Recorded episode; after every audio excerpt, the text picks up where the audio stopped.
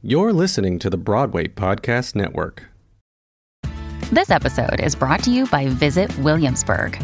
In Williamsburg, Virginia, there's never too much of a good thing. Whether you're a foodie, a golfer, a history buff, a shopaholic, an outdoor enthusiast, or a thrill seeker, you'll find what you came for here and more. So ask yourself, what is it you want? Discover Williamsburg and plan your trip at visitwilliamsburg.com.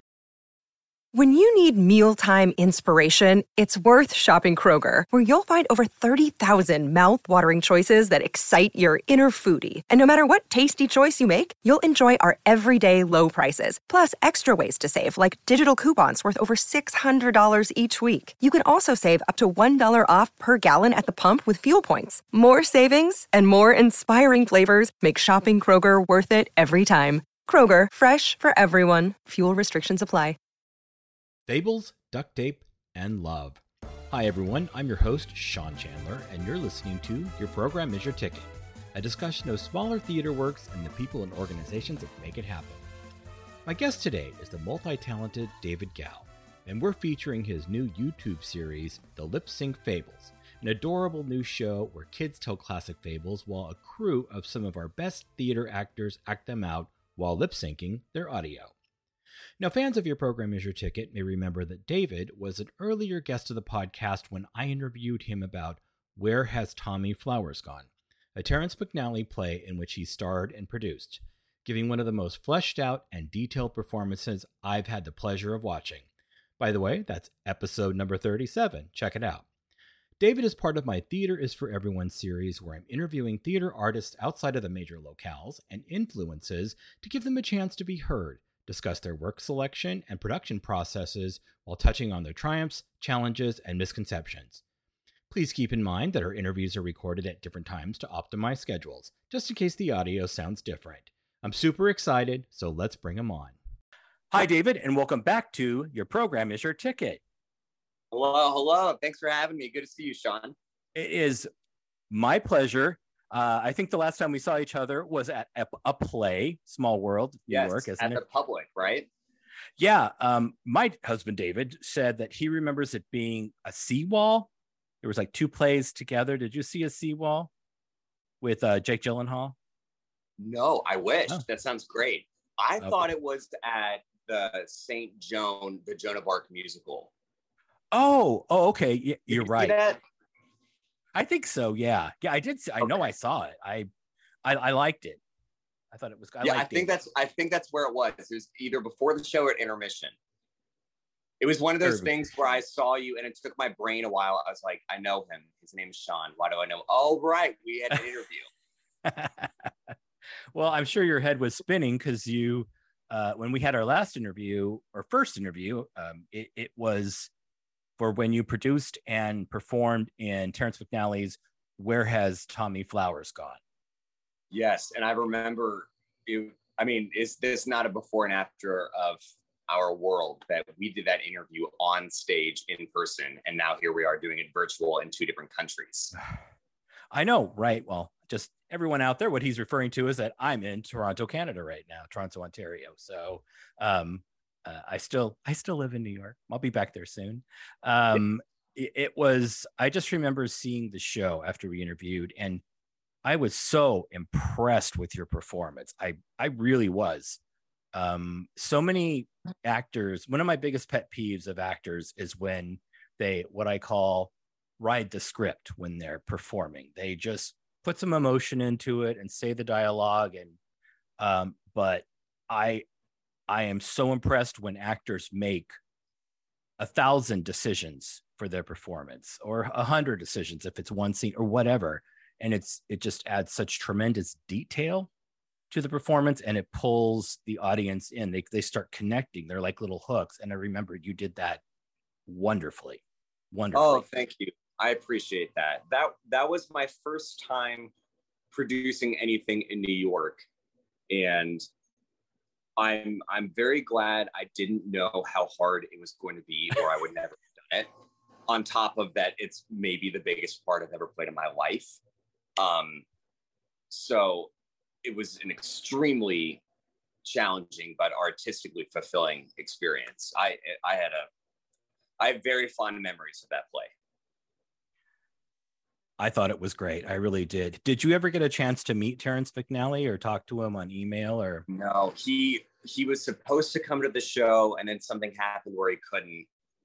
Um I did get word that he was very excited that that particular play had been remounted because he wrote it in like 1968, 1969. It's a very peculiar format and almost never done because it's so hard. Um, so that I appreciated that he, it felt like he um, was touched that someone had found this, you know, relic of his that almost never gets done. So I did not get to meet him, but that was special to hear.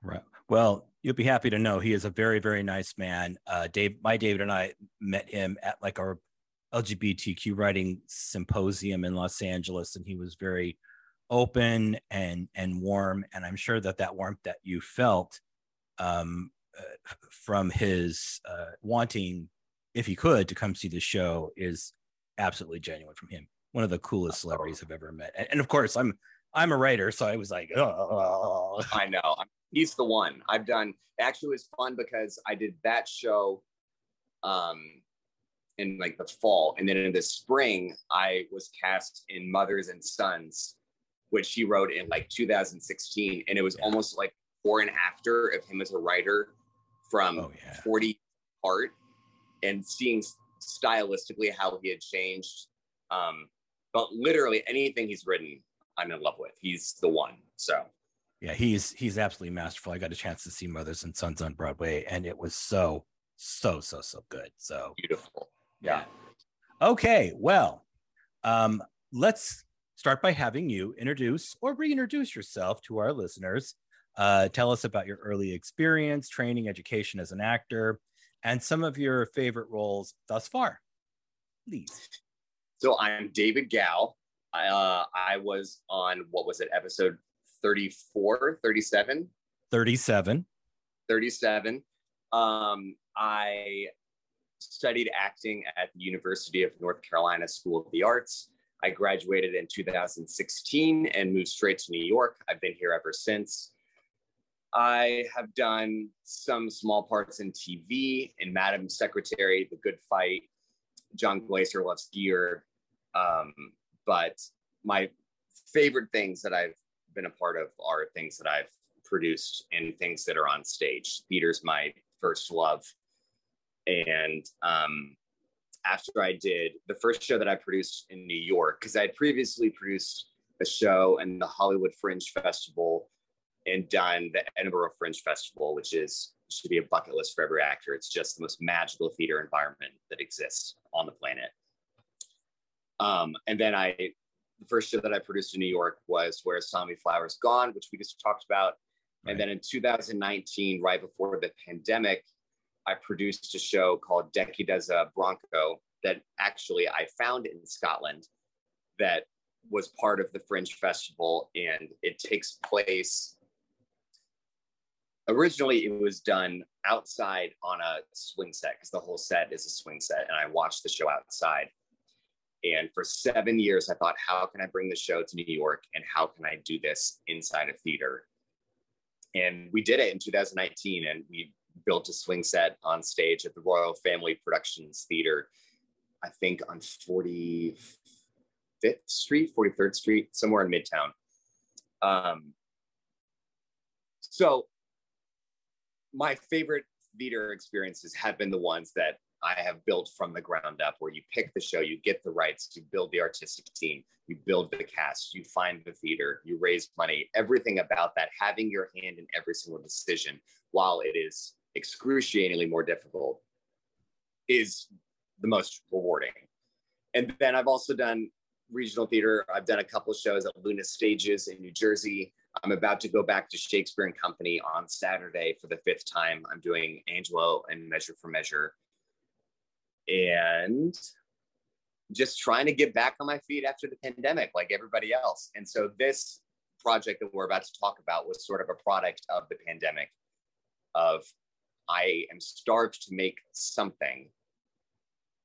and with the limitations of the pandemic, what can I make? And this is sort of what came from that. Uh, I interviewed a gentleman who was uh, a uh, like a, a mentor and a coach to various actors, and he he I don't want to say he coined this, but the term that he used was COVID born. This was COVID born, and I thought that's smart because because COVID flipped a lot of things and and uh, really had us thinking outside of the box and everybody did what they could because they wanted to be they wanted to their creative outlet that they had lost.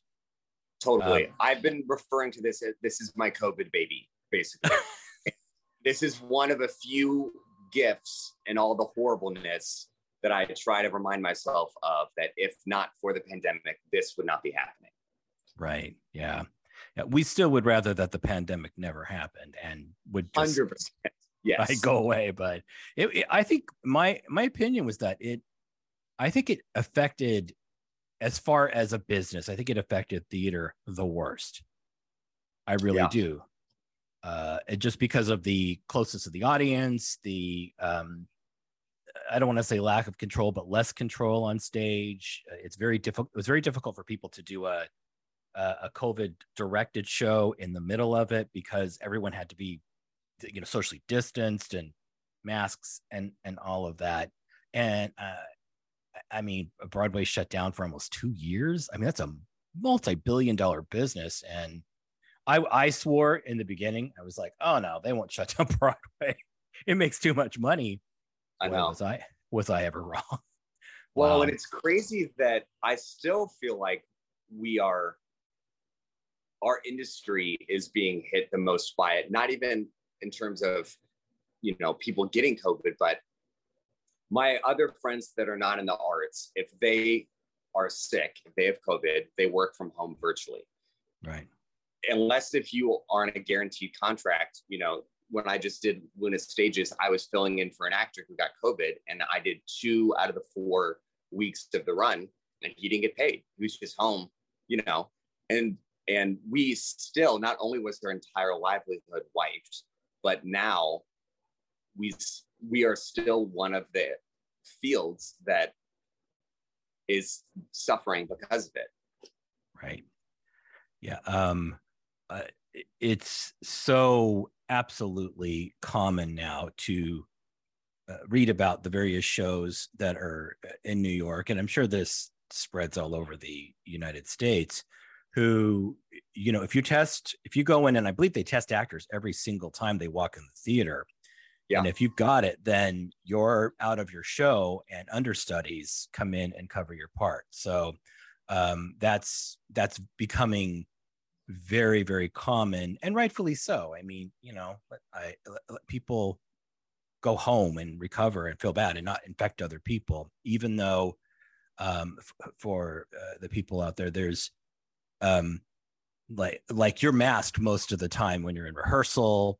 Um, I actually saw Funny Girl. Um, I went and saw Julie Benko in it, who's terrific, by the way, and uh, she was performing, and the understudy for Ramin Karimloo, um, he came out and literally was pulling a mask on stage off of his face, like he had forgotten about it. That's how ingrained. Oh, wow. Yeah. I mean, understudies are the heroes this year. I, my friend Jason Forbach is the understudy in Into the Woods right now, and he has now done Rapunzel's Prince, The Wolf, Cinderella's Prince, and did the Baker for opening night. And you know, historically, a lot of times understudies never got to sniff this stage, but yeah, they are saving productions by themselves right now. It's incredible. Wow, yeah, it's it's it's a huge feat. Um, loved Into the Woods, by the way. Please tell you know your friend who's the understudy that it, it's a it, it's a terrific show. It's a like a revival, but it's almost concert produced. For those of you who are out there, I would recommend it. It's just it's amazing that the talent bench is so deep for that show. It's crazy. Um, it's fantastic, and and what's yes about the talent bench. It's an interesting thing where that show is technically an ensemble, but six of those parts alone are iconic leads on their own. And I love that because you know they did it at encores where they pride themselves on two weeks rehearsals, kind of holding a script, very simple, bare bones. And it was so successful that when they transferred it to Broadway, they really didn't pimp it out anymore. They're just mm-hmm. sort of there telling the story. And I love how simple it is. I actually think it does a service to this story because it's a masterpiece.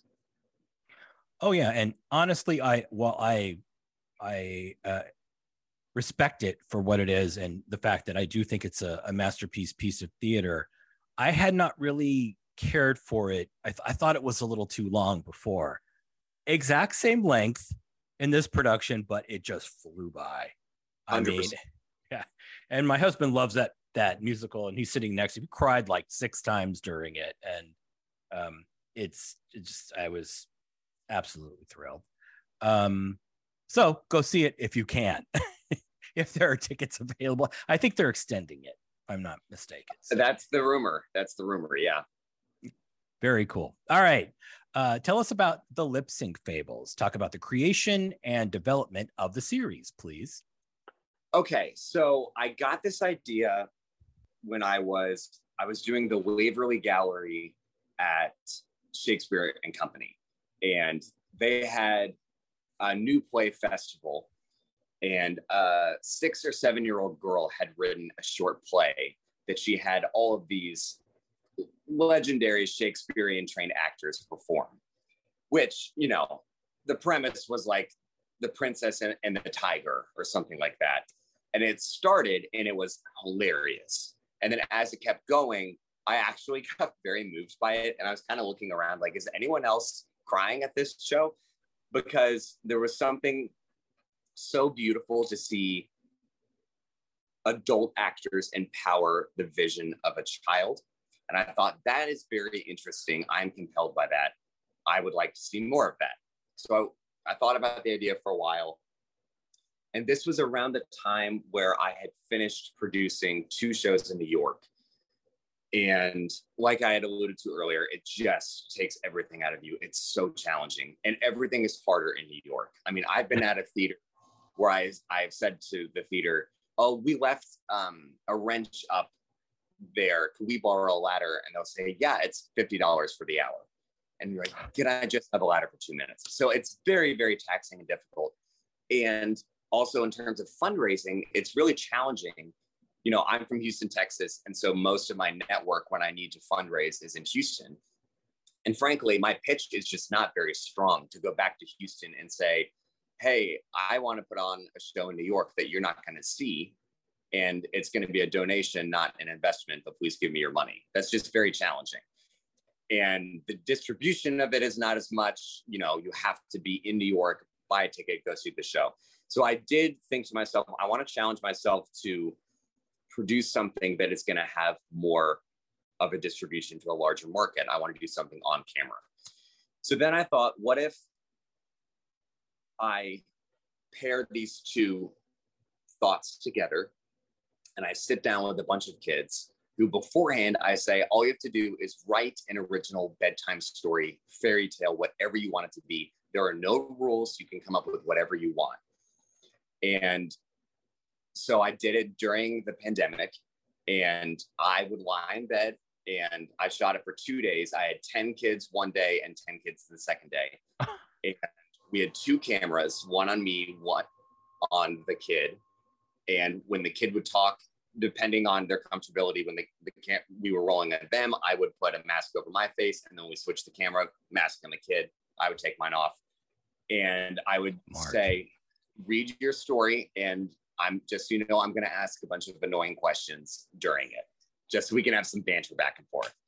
And it was magic. It was you know the stories were so unexpected and that was the fun thing about it is that this is a project where I have no control over the script. I have no idea what they're going to come in with, which made it so fun. And and then my banter with them was hilarious. Some of them thought it was funny. Some of them would push back of like, "Can I just get through this?" You know. and that was even more funny when they would sort of lecture me of like, "You need to listen." So that was really fun. Yeah. And so then I had, I think, 19 stories in total And I thought, well, I can't produce 19 of these because this will be difficult. Let me start with the first six or seven. So I did all that in Houston. And then I came back to New York and I, I, I, I, you know, it's a weird ask to people of like, hey, here's this story about a witch, a monkey, and a fairy. Do you want to come play one of them and dress up and lip sync to the kids? So yeah. I should explain to the premise of this. I also was inspired by Drunk History from Comedy Central, which is incredible. Yeah. If you don't know it, you should watch it. But the premise is they get a historian or an expert on a topic, get them legitimately drunk, and then they say, "Tell me about Harriet Tubman or right. Alexander Hamilton." They say it, and whatever they say, then they act out and produce with costumes and actors, and the actors are lip syncing the inebriated dialogue. So that was my premise for this of we're going to get the kid's story and no matter what their delivery is, whatever the content of the story is, we're doing it. And I had actors agree to it. And I think part of it, I, I don't I was amazed how many people said yes. And I part of it might have been that they were interested in the project, but I think a lot of it was people were starved to make something and work with their friends. And that I felt that energy a lot when we were shooting of a lot of it felt like a reunion of like we're on set together and our friends and we're doing this and we're all acknowledging we're being ridiculous and silly. But it was really special. I mean, it it came at a time where I feel like it seemed the most discouraging and hopeless of when we were going to make art again. And I love that my avenue back into it was through kids. It's pretty special. Well, the this series is called Theater is the Theater is for Everyone series. Um, and I think that in your case, it's theater is for everyone everywhere and in multiple mediums. So, so yes. I think that you're you're really sort of expanding that out, and and now I know that you did part of it in Houston, right? You said, yeah. and then the other part of it in New York. So you're using you're using all ages. You're using different talent levels. Um, I, I I think it's really cool. One of the things I like about you is that you have a constant need to produce and um, that just uh, really enforces the drive that you have. Uh, and that that's the number one thing that i tell people when they ask about you know what do you need to to make it to get seen to be at, at, at just a level at a different level an upper level so to speak.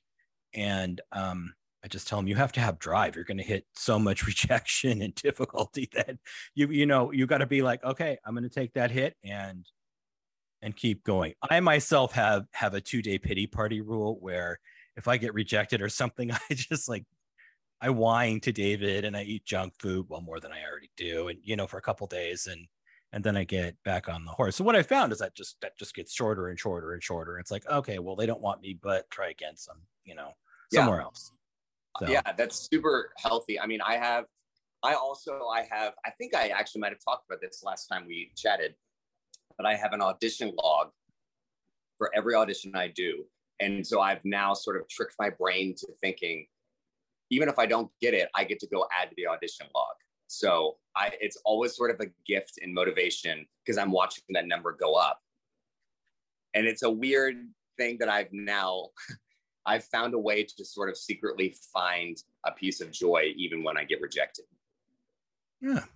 Well, and I always tell people, and this is just, I'm a writer, so I've had people, usually it's people auditioning for me, um, or I'm part of the process. But I tell people, you know what? Just because you may not get this part doesn't mean that you haven't been noticed. Um, and it, the people that are sitting at that table you're auditioning for, there's a reason, and they want you to be good. And uh, um, there's been many times where I've had somebody audition for me, not perfect for the show, but I remember them later on. So it's just because it's a no doesn't mean it's a complete no. It's just maybe no for now, and that's important to remember. I think totally, and that's that's actually another the thing I love about producing is that I have so many friends that are brilliant and talented that I am watching them go to auditions and get discouraged and rejected alongside of me. And so when I produce to be able to give my talented peers a gift of like, let's come make this thing together mm-hmm. is the mm-hmm. ultimate reward. I mean, I think I had 34 actors, 35 actors in this, and wow. a third of them I went to college with. Um, and, and also to your point about like drive and, and making work yourself, people ask me a lot, so do you want to produce more than act? Are you a producer? Um, and actually, I don't even know that I identify as a producer or there's certain things about it that I don't know that I'm that great at. I just am obsessed with acting and performing. And I found producing is the fastest way to get that going. So I really do it as a means to act because I'm super impatient and I don't like sitting still. So that's another gift that producing and making your own work is is yes, I'm auditioning, but why wait? Just go make something yourself. Another day is here and you're ready for it. What to wear? Check. Breakfast, lunch, and dinner? Check. Planning for what's next and how to save for it? That's where Bank of America can help. For your financial to-dos, Bank of America has experts ready to help get you closer to your goals. Get started at one of our local financial centers or 24-7 in our mobile banking app. Find a location near you at bankofamerica.com slash talk to us. What would you like the power to do? Mobile banking requires downloading the app and is only available for select devices. Message and data rates may apply. Bank of America and a member FDIC. I hear that so often, David. I hear people say, nobody would would give me a part or would would, would hire me. Um, so I just went went and created something for myself, and I think that's really smart. I really do. Is that do you is that the kind of advice that you give people when they're asking for your thoughts about it?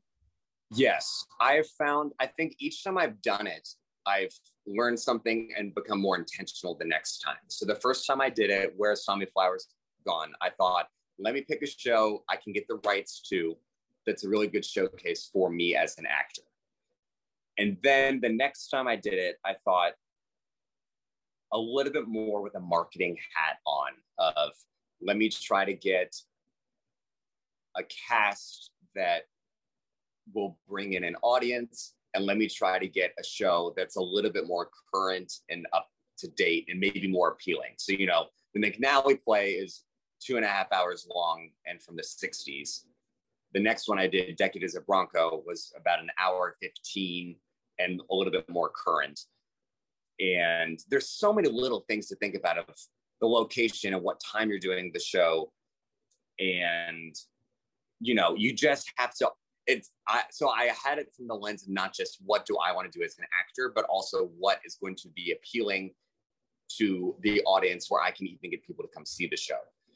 And, um, and so that was part of it for this project but also it's a project of you know if i myself am not excited about it then what's the point? No one else is going to be excited about it. It has to be something that i'm proud of and i'm thrilled about so that i'm motivated to really promote the project. Um, so it's interesting. I'm curious to see when this ends and the smoke is cleared what my big takeaway from this one will be. But also the best thing the best way to learn how to produce is just do it because you learn by doing it. And I feel like I've gotten better and wiser and more creative each time I've done it. Definitely. I mean, whenever I go do a play or a production, um, it uh, I'm I'm always thinking, even if it's not you know gangbusters successful, if you focus on really learning like paying attention, having an open mind and able to hear your criticism. Um, it, it, it, it's it's helpful to do that. Okay, well, what did I what did I learn from this that I can take to the next? And if you do that, you're constantly building the blocks of I think a really good career um, because you know better and you're you're teachable, even when it's tough. Yes, and it, it, it's harder to do that, I think, when you produce because it's your baby, so you have the thinnest skin about it. However, yeah. it's the most valuable way to move on and be successful the next time. Oh, absolutely, indeed. Um, you know, I hope that you stand back and objectively look at your success. I know you're in it, so it's constantly like the processes and what's the next step and all of that. But I am very impressed by by the way you work and the way that you talk and I hope you give yourself a chance to go, wow, look how far I've come. And um, uh, because it's it's pretty dazzling to me. It is. I, I am impressed by. It. I'm like I'm, I'm humbled by you and your work ethic. Oh, thank you. I appreciate it. It. I'm most proud. Again, I, I said this, but I'm most proud when it's a concept I came up with. I mean, to think like if I can find text messages from to friends in 2019, 2020 of what if we did this for a web series and now the web series is coming out today is pretty special to me. So yeah, I am proud of it. I, I mean, again, I'm more proud of the stuff that I've made than anything that I audition and book for. Because then you're just a piece of a puzzle, which is still wonderful and I love doing it. But this is, you know, this would not exist if not for me. And so those are the ones that I am the most proud of. Wow. That's very, very cool. Okay. I want to keep talking about the lip sync fables, but I have two two sort of sidebar questions for you. Okay. Uh, what does the audition log consist of? I'm cu- curious about that. Okay. So I, I have I'm I'm going I'm picturing it in my head because they're all the columns. So yeah. it, it's it's who is part of the project, and I have every single name of producer, director, writer, casting assistant, casting director, everybody. Where the project is, what was it? Was it a tape? Was it live? How many sides? Um, then my my sort of the base facts of it sent in, never heard back, or it sent in, got a call back, they liked it, but blah blah blah. Then I have the outcome, whatever that is. Callback didn't get it, and then I have additional thoughts where I might say, I I actually thought I did a really good job in this, and I coached with someone before, and I was excited about it, but it didn't go whatever. Or I might say, yeah, this was I did this audition when I was in tech for another show, and I felt really rushed. Or I learned from this, blah blah blah. And it's like I mean, I don't journal. I should, but I don't. But this is the closest version of journaling I have because I can go back and look at my first audition in 2016, and I can say exactly who was in the room, what I thought, what they said. And then I have six years of connections on there that then I can invite to shows, or I can remember next time I go on an audition, I shouldn't say nice to meet you because we did meet. You know, it's just such a good um, stabilizing thing for me. And then I, it makes my auditions feel like trophies, sort of, even if I don't book them.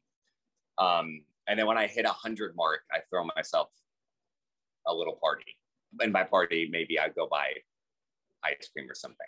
But we just celebrated our 300th like a month ago. Wow. Jeez. Okay. I love that that your party is like a daily occurrence for me because I eat ice cream almost every day. and it shows.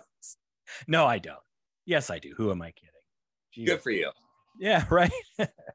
um, and then my Okay, my next question is kind of stupid, but it's about Houston and it's not about theater, but I want to know if somebody else has this feeling. Um, is it me? Because I, I trained in Houston for a restaurant job that I had, God, probably 25 years ago.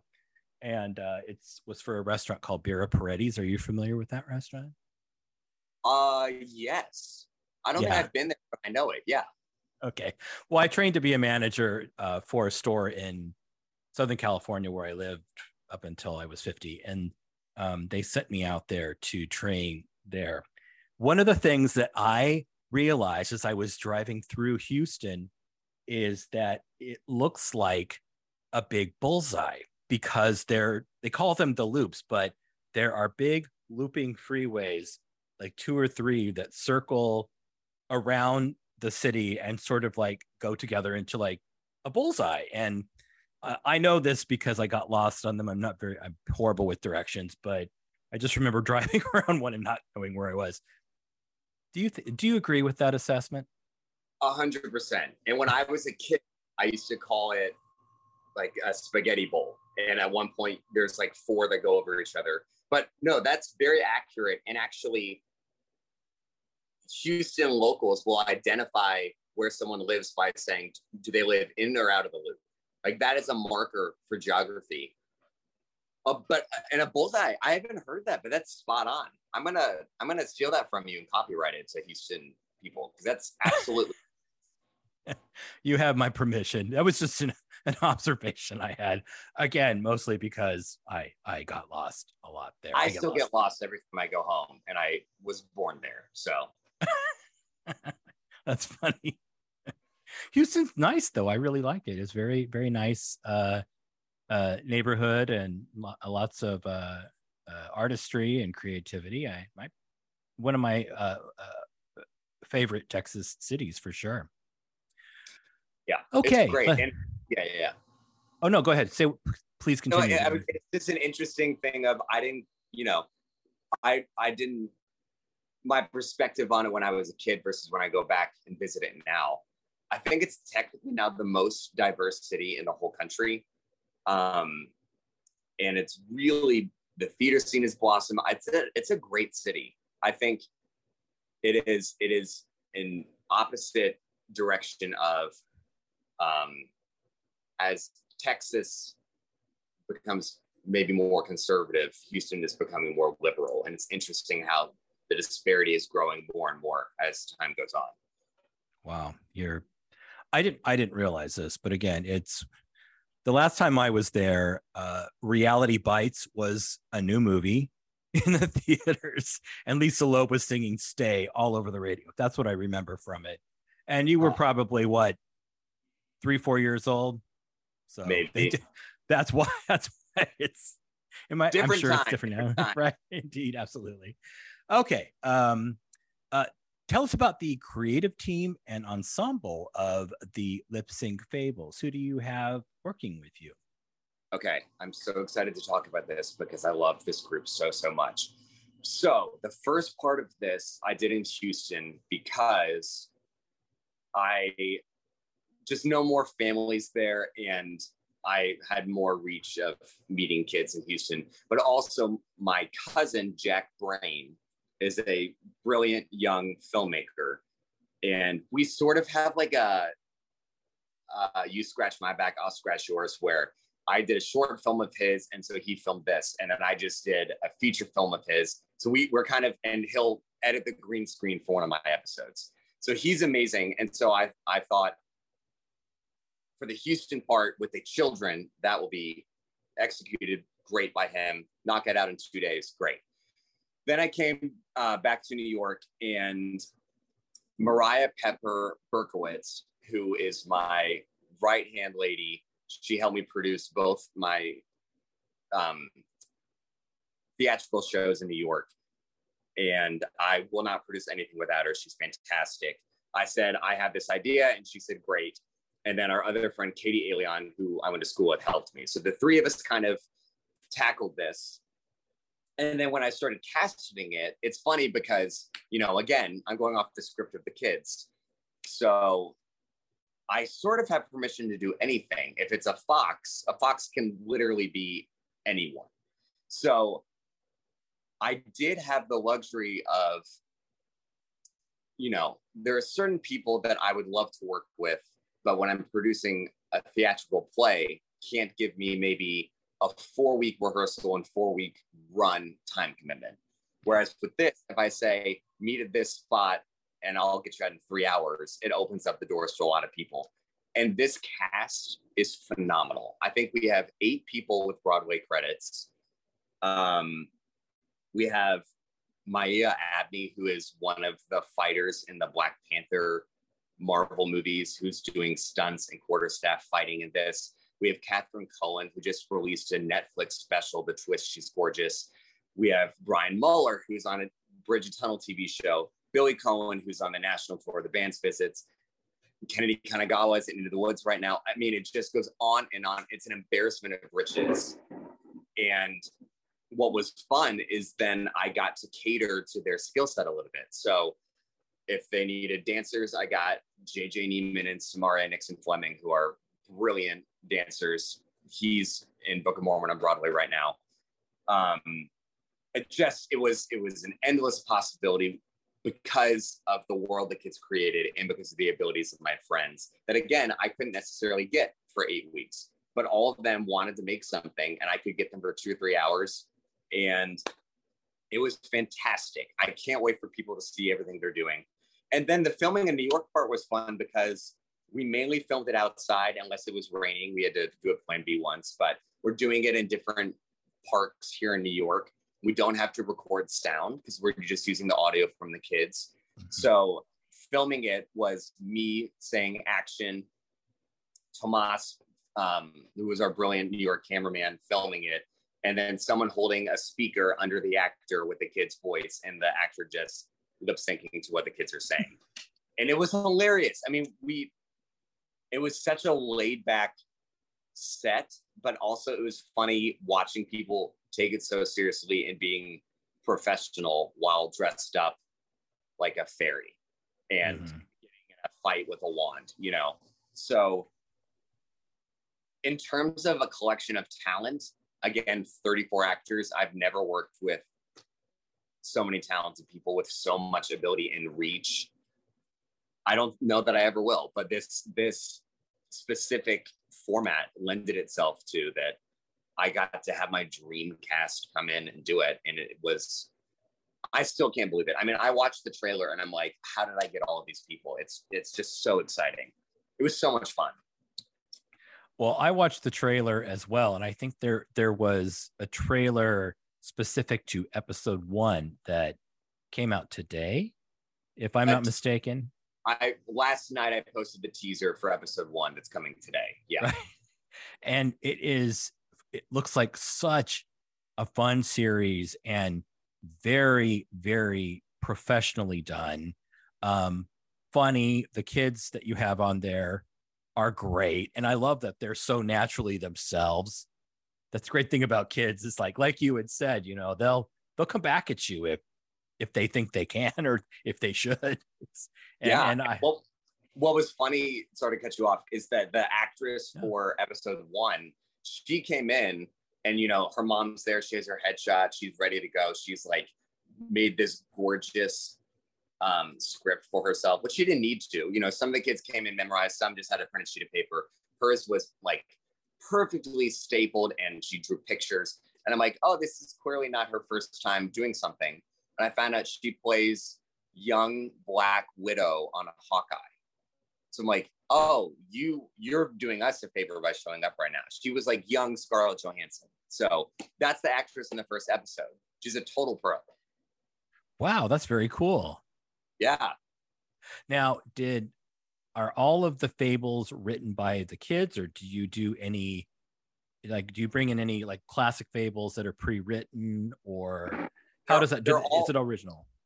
They're all they're all original. I did say to some of the parents, would do you are because some of them wanted to be a part of it, but weren't necessarily able to write something. And so right. I said, do you, do you want to write your own? Or do you want mom to write one? Or do you want us to give you one? And for the most part, they read their own, and those are the best ones. But in rare cases, for really young ones, they would say, Could you have a story for us? And I would have my brother write one because I was like, I can't, I don't want my my voice or narrative in this, and I want to be actually surprised from they're reading it to me. Um, but what's I mean, again, the original content stories of the kids were the best ones, but even the ones that my siblings wrote, their delivery of it is still magic because coming from them, it's just it's it it obviously hits different than when a 30 year old is reading it. So it really worked any any way that it was done, but the best ones were the original stories, and those were the ones that I picked for the series. Okay, so every every story thus far is creatively new. I think all five out of six. Yes. Five out of six. Okay. Wow, that's that's great. Yeah. Um, it's it's uh, I, I love the trailers. I thought they were hilarious. I thought they were adorable. Everyone looks like they're having a great time. Um, and that's that's got to be so wonderful to see for you that this vision is is not just going to be successful because I know it will be successful. Um, but it's creating happiness in in people and right now it's creating happy, happiness in the people because it's not released yet but and the people that did that worked for you that actually executed the cast and the crew it, it looks like they had a great time. And that i think is a spirit that translates into uh, what i saw at least. It looked like they were having so much fun and um, including you laying in bed in your pajamas. Holding yes. Oh my holding God, looks, the best time. Right.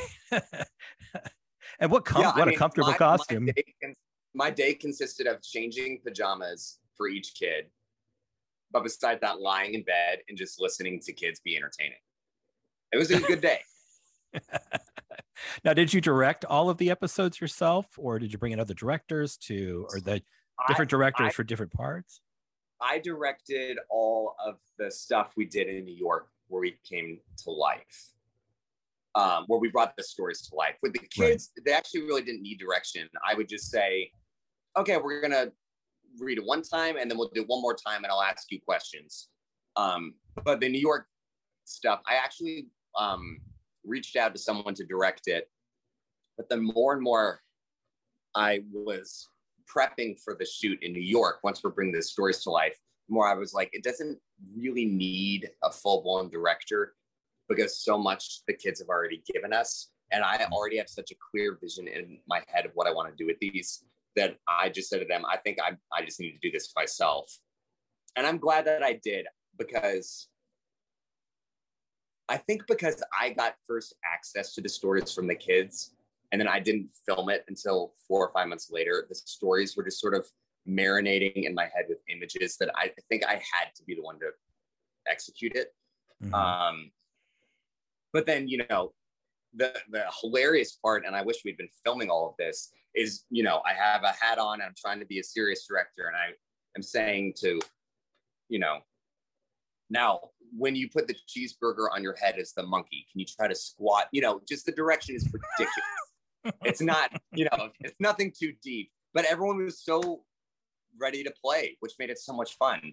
No one was like, "This is silly. Why are you ask, having me do this?" They just they were very happy to be ridiculous and in public. I might add. I mean, people would walk by as I would have a princess, a drag queen princess, sprinting across a bridge. You know, and everyone was just, "This is what we're doing." I do have to say that I have seen stuff like that in New York. Um, anyway, but I was gonna so say, New York is a great place, like, "This is just a Tuesday for us. This is nothing." right? exactly, no joke. um, uh, talk about the. We've talked about the production process uh, a little bit. Um, what is it like preparing to? What was it like preparing the the show it's hard it's, it's it's a hard question to ask because there were two two separate systems of preparation it feels like Right. uh like your preparation for being with the kids and then with uh the adult uh, theater actors um Yeah. what were their similarities and differences the, the shoot with the kids was interesting because I've never worked with kids before and I really wanted to do everything the correct way. So um, I looked into waivers you have to have the parents sign, and I had to be very transparent. This is exactly what's going to happen. The parent was in the room the whole time. right And I reached out to a couple family friends, but for the most part, I got really lucky. Of I emailed a former director of mine that now works with children's theater, and I was like, "Do you have any kids that be interested?" And she was like, "I have 20." I mean, it's, it's great, and then it was kids that were just dying to perform and be on camera. So that that was more just learning the appropriate way to go about working with kids on camera. The New York shoot was interesting because I was determined not to fundraise at all for this project because fundraising is so challenging, and I just wanted to see what would happen if I produced something, and I did it with um, duct tape and love, and so I found.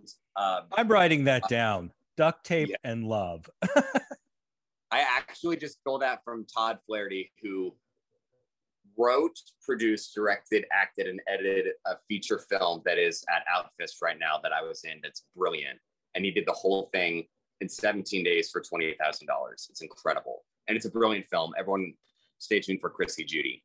Um, what is it called? so- I'm sorry. Say that again. Chrissy Judy. Chrissy Judy. hmm It just premiered at Outfest. It's incredible. Excellent. Um, so I didn't want to spend money on this. So I found Tomas, who is a brilliant DP who had his own equipment. And I said, again, shoestring budget, can I give you a stipend to film two episodes in one day?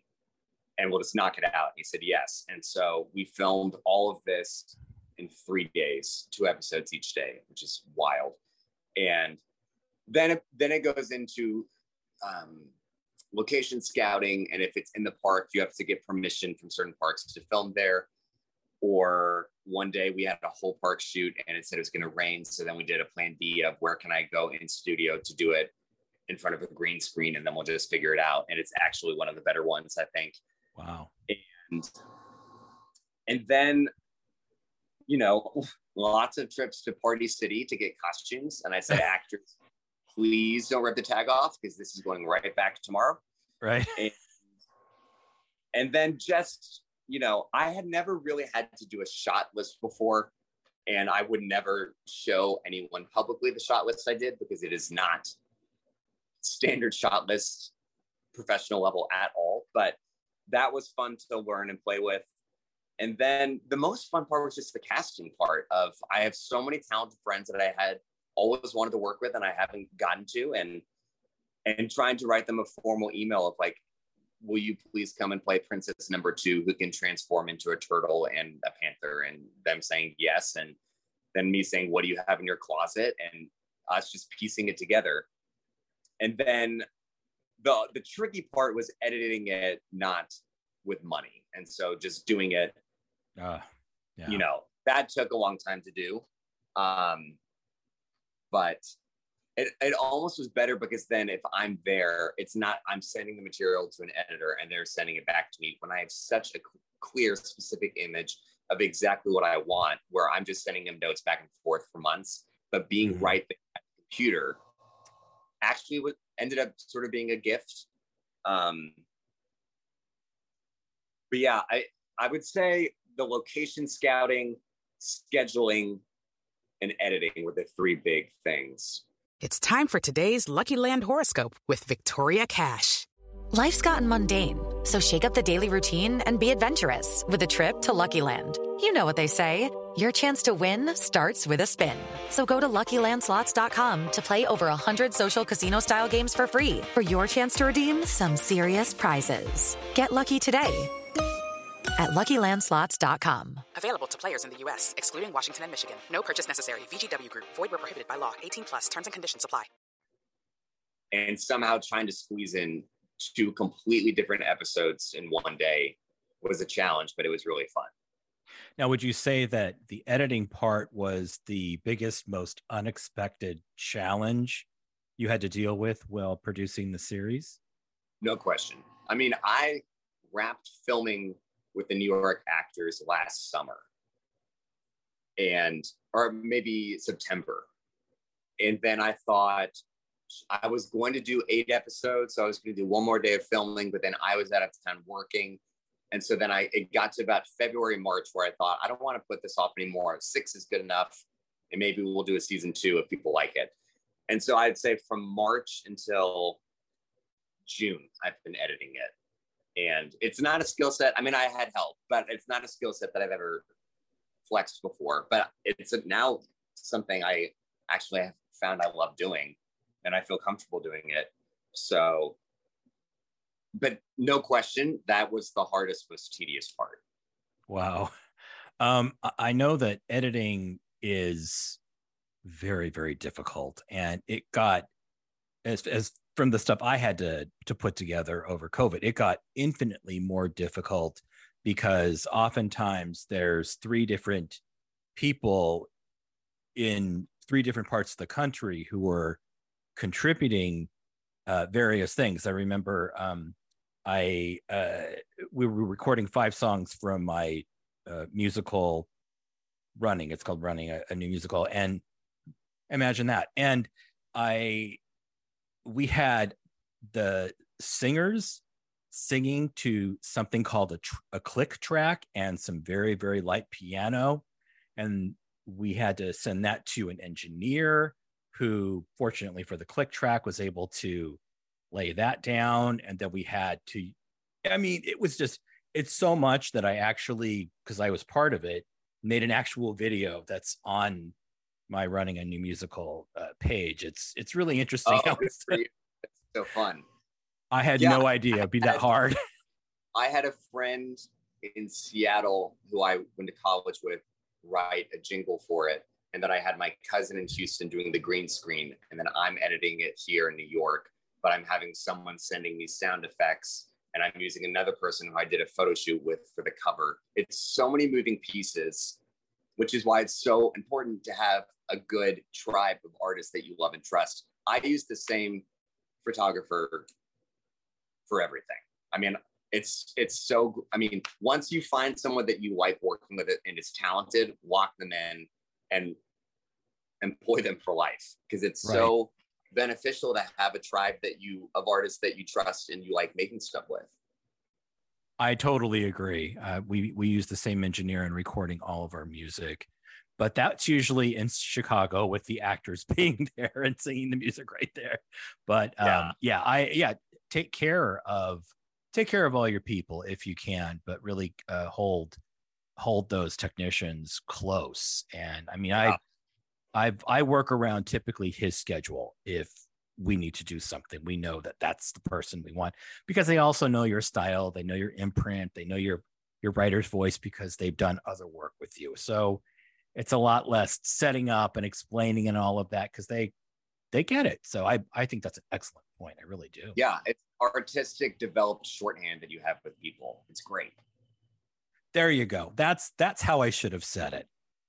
That's how I No, should have said. No, no, no. Art, I think I like the artistic shorthand way better than I said. So I think that thank thank you for that. I'm gonna take it I'm gonna write that down. artistic shorthand. That's great. That's uh, uh, just written under here, under duct tape and love and Chrissy Judy. great let's see we'll, let's see if we can get a third one before the interview's over I'll- do my best Yeah. I'm counting on you. We're Okay, coming down I'll to see, I'll, I'll see what i can come up with we're coming down to the uh, the, the final uh, part of the interview here.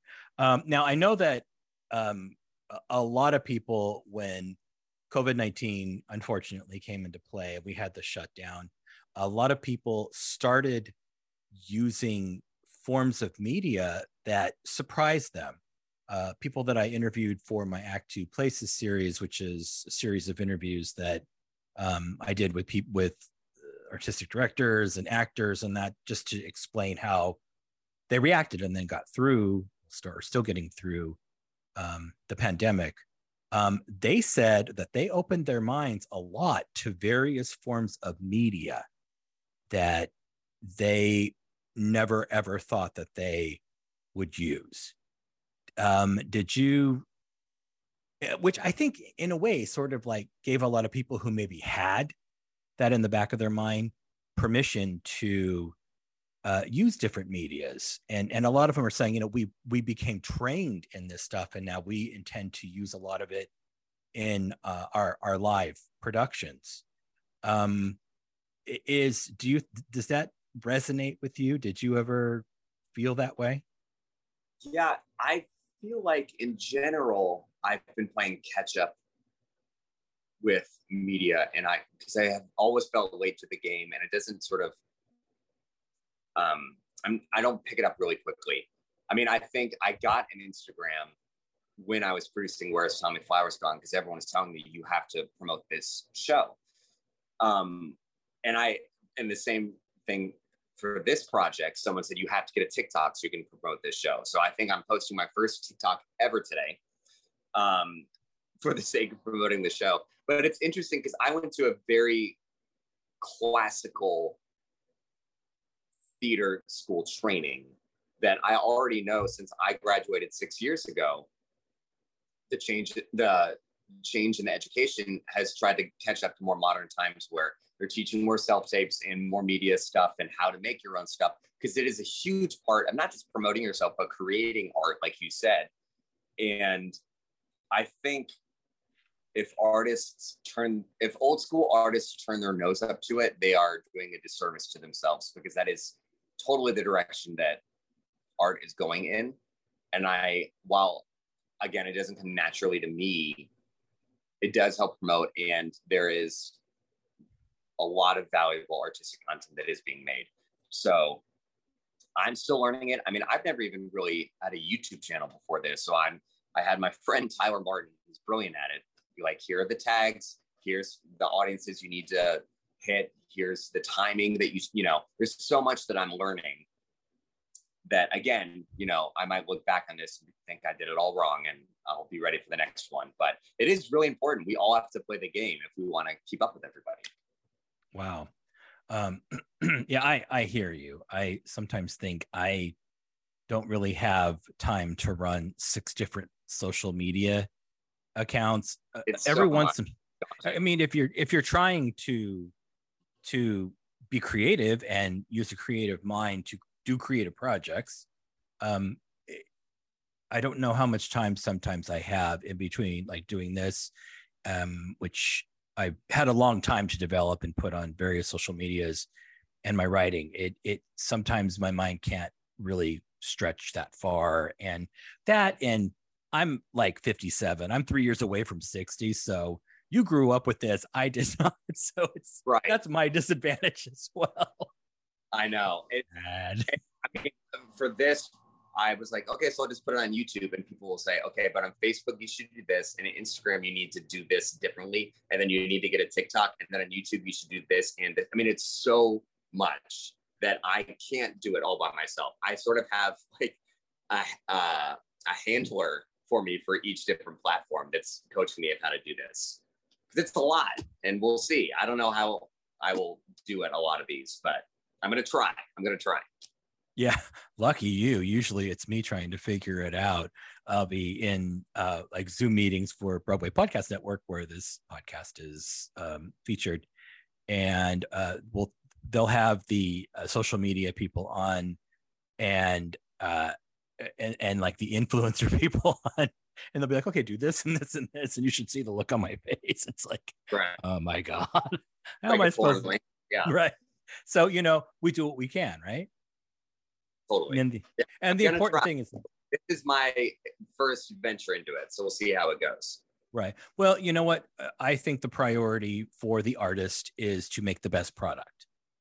That's the number one priority. Because if you have a crappy product, you can put it all over the all over the internet and it's still a crappy product. So there needs to be that that standard of doing the best that you possibly can. So I feel you, David Gow. I really do. I feel you.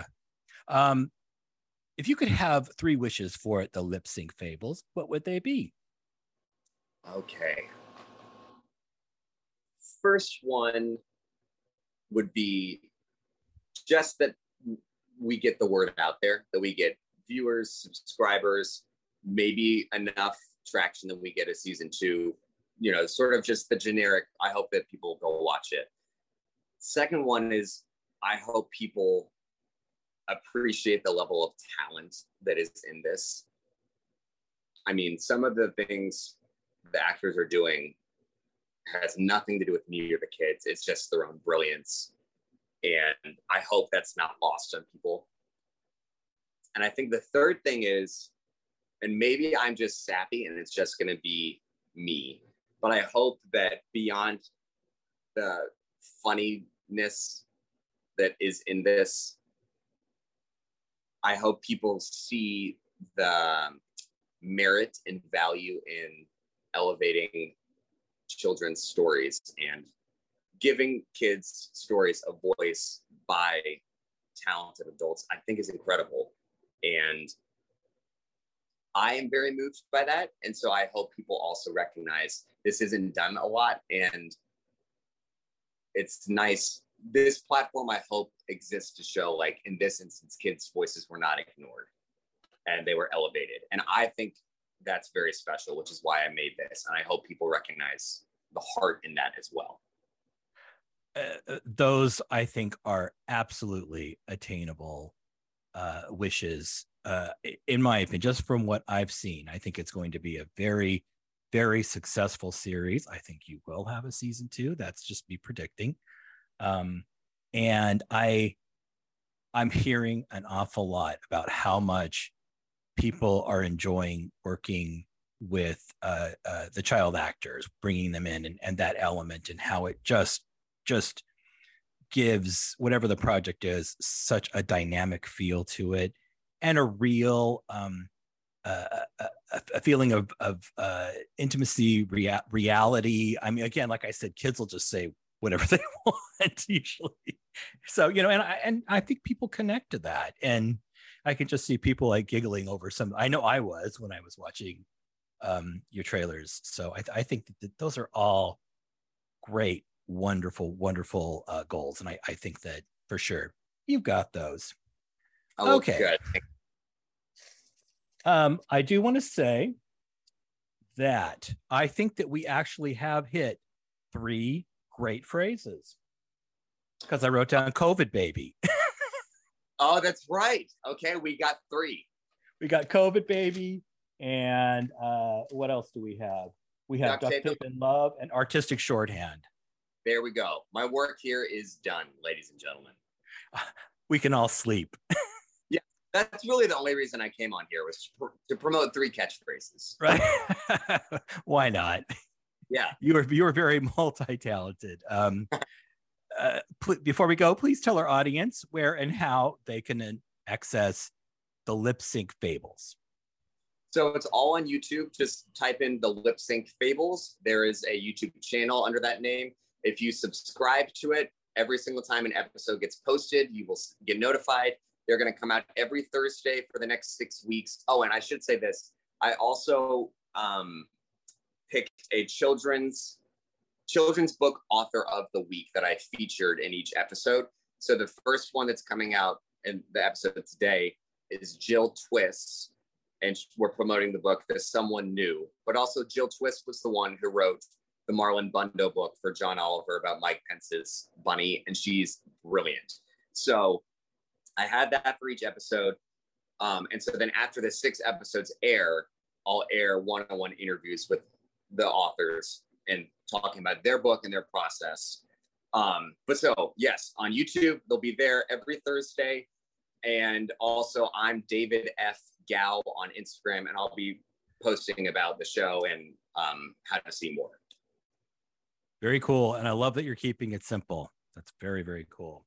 I have so many accounts that I'm, I'm like, I, they're just out there. So yeah, yeah, it is. So uh, yeah, just go to YouTube and find us and it'll all be there. Great. And subscribe. And subscribe, yeah. please. I mean, one for yourself so you know when videos come, but also it really is important of, you know, the life of this show is to just to get momentum on the show. So we would really appreciate it. Yes, absolutely. And comment and put nice comments on there and all that stuff. Yeah. Exactly.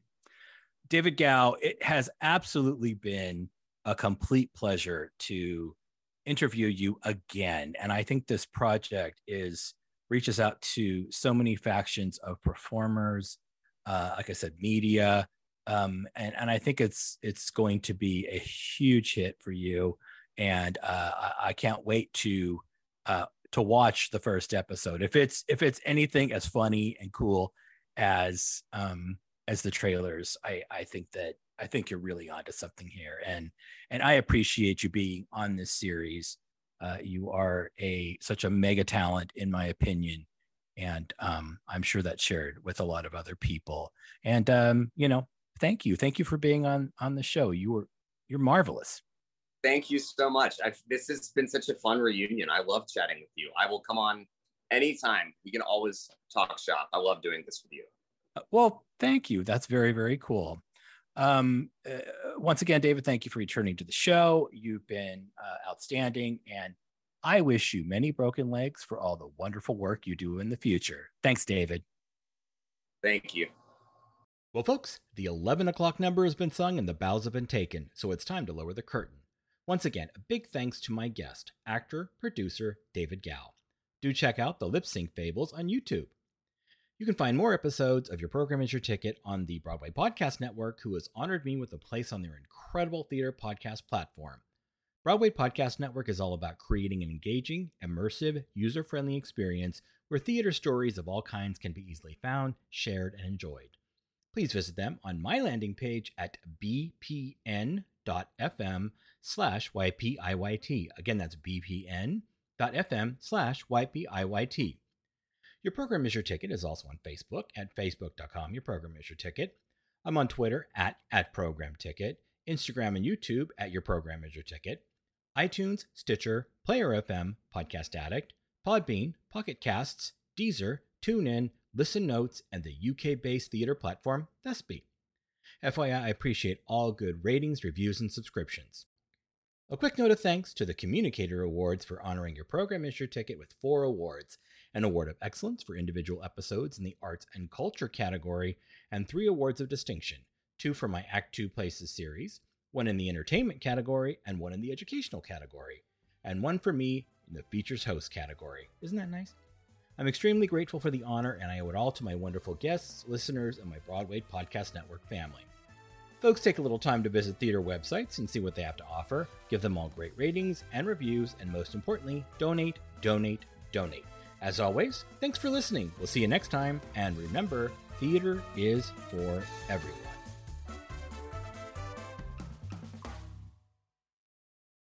Hey, it's Leslie Odom Jr. here on the Broadway Podcast Network to tell you about the Rise Theater Directory, a program of Maestra Music. Rise is a national online resource designed to connect and empower backstage and administrative and creative theater professionals from underrepresented backgrounds.